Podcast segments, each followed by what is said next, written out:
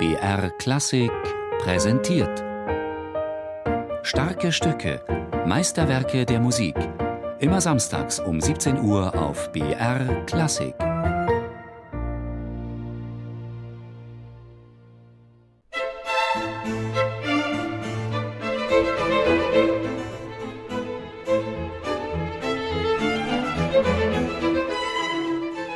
Problem bei Bach in den Interpretationen ist natürlich, dass jeder glaubt, er weiß, wie es richtig ist. Es gibt keinen Komponisten, wo man so polarisiert und wo man auch selber so überzeugt davon ist, genau so muss es sein und alles andere ist falsch.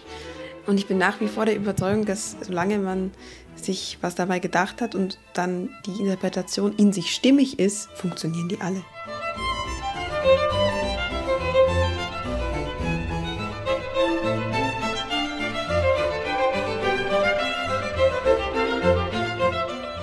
Ein Plädoyer dafür, sie alle anzunehmen, die unzähligen Interpretationen, die es von diesem Konzert schon gegeben hat, ob schmalzig, ob jazzig, ob brillant oder ganz historisch eingespielt mit Darmsaiten und Barockbogen.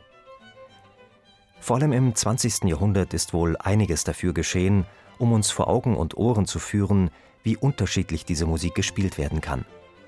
Viele große Geiger und Geigerinnen haben sie auf Schallplatte oder CD eingespielt, Yehudi Menuhin, David Eustrach, Anne-Sophie Mutter, Alice Hanoncourt, um nur einige zu nennen. Und weitere kommen ständig hinzu, denn schon die jüngsten Geigenschüler und Schülerinnen wachsen mit diesem Werk auf, wenn sie ausreichend talentiert sind. Manche spielen es schon, bevor sie schreiben lernen, etwa wenn sie nach der Schule des japanischen Pädagogen Suzuki unterrichtet werden, wie Julia Fischer. Das Bach-Amol-Konzert ist nämlich im achten Heft der Suzuki-Methode. Deswegen, alle Suzuki-Kinder spielen das sehr, sehr früh. Also ich war fünf, als ich es zum ersten Mal gespielt habe. Beim Vortragsabend meiner Klasse, ja. Mit Orchester das erste Mal war viel, viel später. Da war ich wahrscheinlich schon so 13, 14 oder so.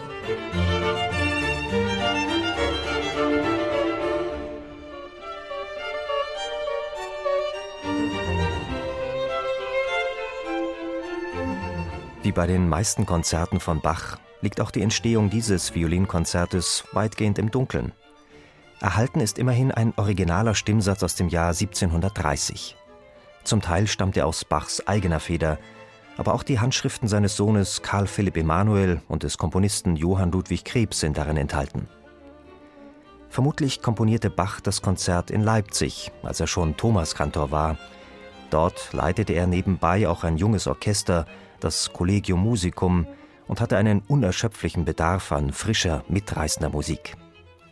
Bach wird wohl selbst auch die Solopartie des Konzertes übernommen haben, denn er hat sehr gerne seine Orchester auch von der Violine ausgeleitet. Sein Sohn Karl Philipp Emanuel bescheinigte ihm, das Instrument rein und durchdringend gespielt zu haben. Dass die Töne hier besonders sauber gespielt werden müssen, merkt jeder Geiger spätestens beim Üben. Genauso wie beim Mozart eben auch, ist die Musik halt glasklar. Wenn da mal eine Note nicht stimmt, dann hört das wirklich jeder. Also wenn bei Tchaikovsky die Note nicht spielt, dann kann man das ein bisschen mit Vibrato verschleiern und das geht dann schon so einigermaßen. Aber das kann man sich in dieser Musik natürlich überhaupt nicht leisten.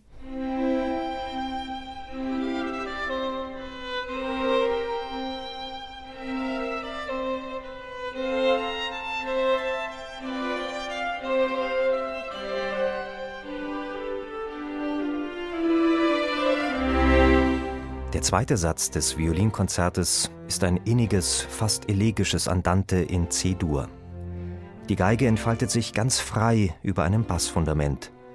Schon Claude Debussy war von diesem Satz betört.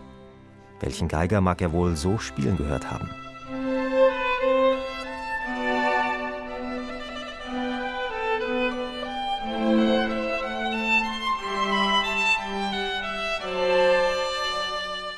Die Schönheit des Andante ist so groß, dass man ernstlich nicht mehr weiß, wie man sich hinsetzen und verhalten soll, um des Anhörens würdig zu sein.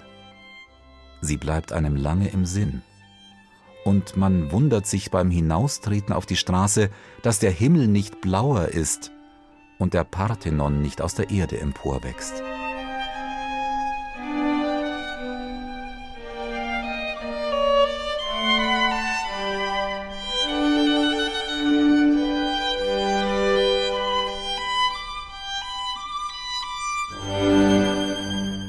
Auch Julia Fischer fühlt sich angezogen von der klassischen Ausgewogenheit dieses Mittelsatzes. Daher lässt sie hier auch keine Melancholie aufkommen, ganz im Gegensatz zu vielen ihrer Kollegen. Ich finde den Satz einfach unglaublich schön. Also das ist ja wirklich fast wie eine Arie oder eine Kantate, wenn man in der Zeit spricht. Mir war das sehr wichtig, wobei ich trotzdem auf die Originalartikulation, soweit es ging, geachtet habe, was ja oft nicht gemacht wird. Man hat sich angewöhnt, dass man das alles so legato dahin plätschern lässt. Und Bach hat eigentlich sehr genaue Artikulation geschrieben und ich habe doch versucht, die zumindest soweit es mir mit dem Gesanglichen vereinbar schien, beizubehalten. Es soll doch eine gewisse Geradlinigkeit und Bescheidenheit ausstrahlen. Eine Vielzahl an Wahlmöglichkeiten, die sich bei Bach wie bei kaum einem anderen Komponisten auftut. Versuche ich ein möglichst historisch korrektes Spiel, sprich abgesetzt, schlank und doch kantabel? Sollen die Melodien bescheiden klingen, geistlich oder glamourös? Wie schaffe ich genug Transparenz, so dass das ganze Geflecht der Töne hörbar wird? Und wie lasse ich meine Finger so über die Saiten tanzen, dass die Ecksätze ganz leicht und luftig klingen? Habe ich genug an die Räume gedacht, für die Bach komponiert hat? Hohe Decken, glatte Steinfußböden und viel Hall.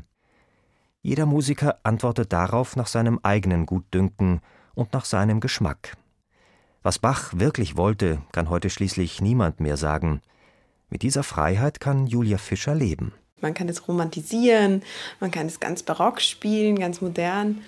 Und aus irgendeinem Grund funktioniert die Interpretation eigentlich, solange sie überzeugend dargestellt wird, immer. Und man muss sich nur für sich selber halt entscheiden, was für einen die wichtigsten Komponenten sind. Und beispielsweise im dritten Satz für mich war sehr wichtig, dass es eine Gigue ist und dass ich es auch als solche spiele.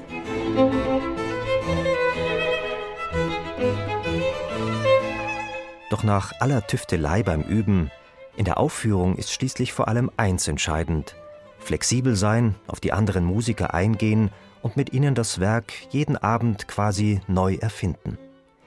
Julia Fischer hat ihren Lieblingspartner dafür schon lange gefunden. Ich spiele es prinzipiell gerne, wenn ich ein hervorragendes Kammerorchester habe, weil es muss doch ein Orchester sein, die schnell agieren können, die nicht darauf angewiesen sind, dass man in der Probe genau ausmacht, hier Forte, hier Piano, hier das, sondern wo die Spontanität einfach eine wirklich sehr, sehr große Rolle spielt. Und deshalb habe ich es auch mit der Academy of St. Martin the Fields aufgenommen, weil ich mich mit der Academy so gut kenne. Wir spielen seit ja schon fast bald zehn Jahren zusammen und sie kennen mich so gut und sie wissen schon äh, durch ein Augenzwinkern, dass sie jetzt aufpassen müssen, dass jetzt offensichtlich was Neues kommt. Das ist sehr, sehr wichtig für mich bei diesem Werk.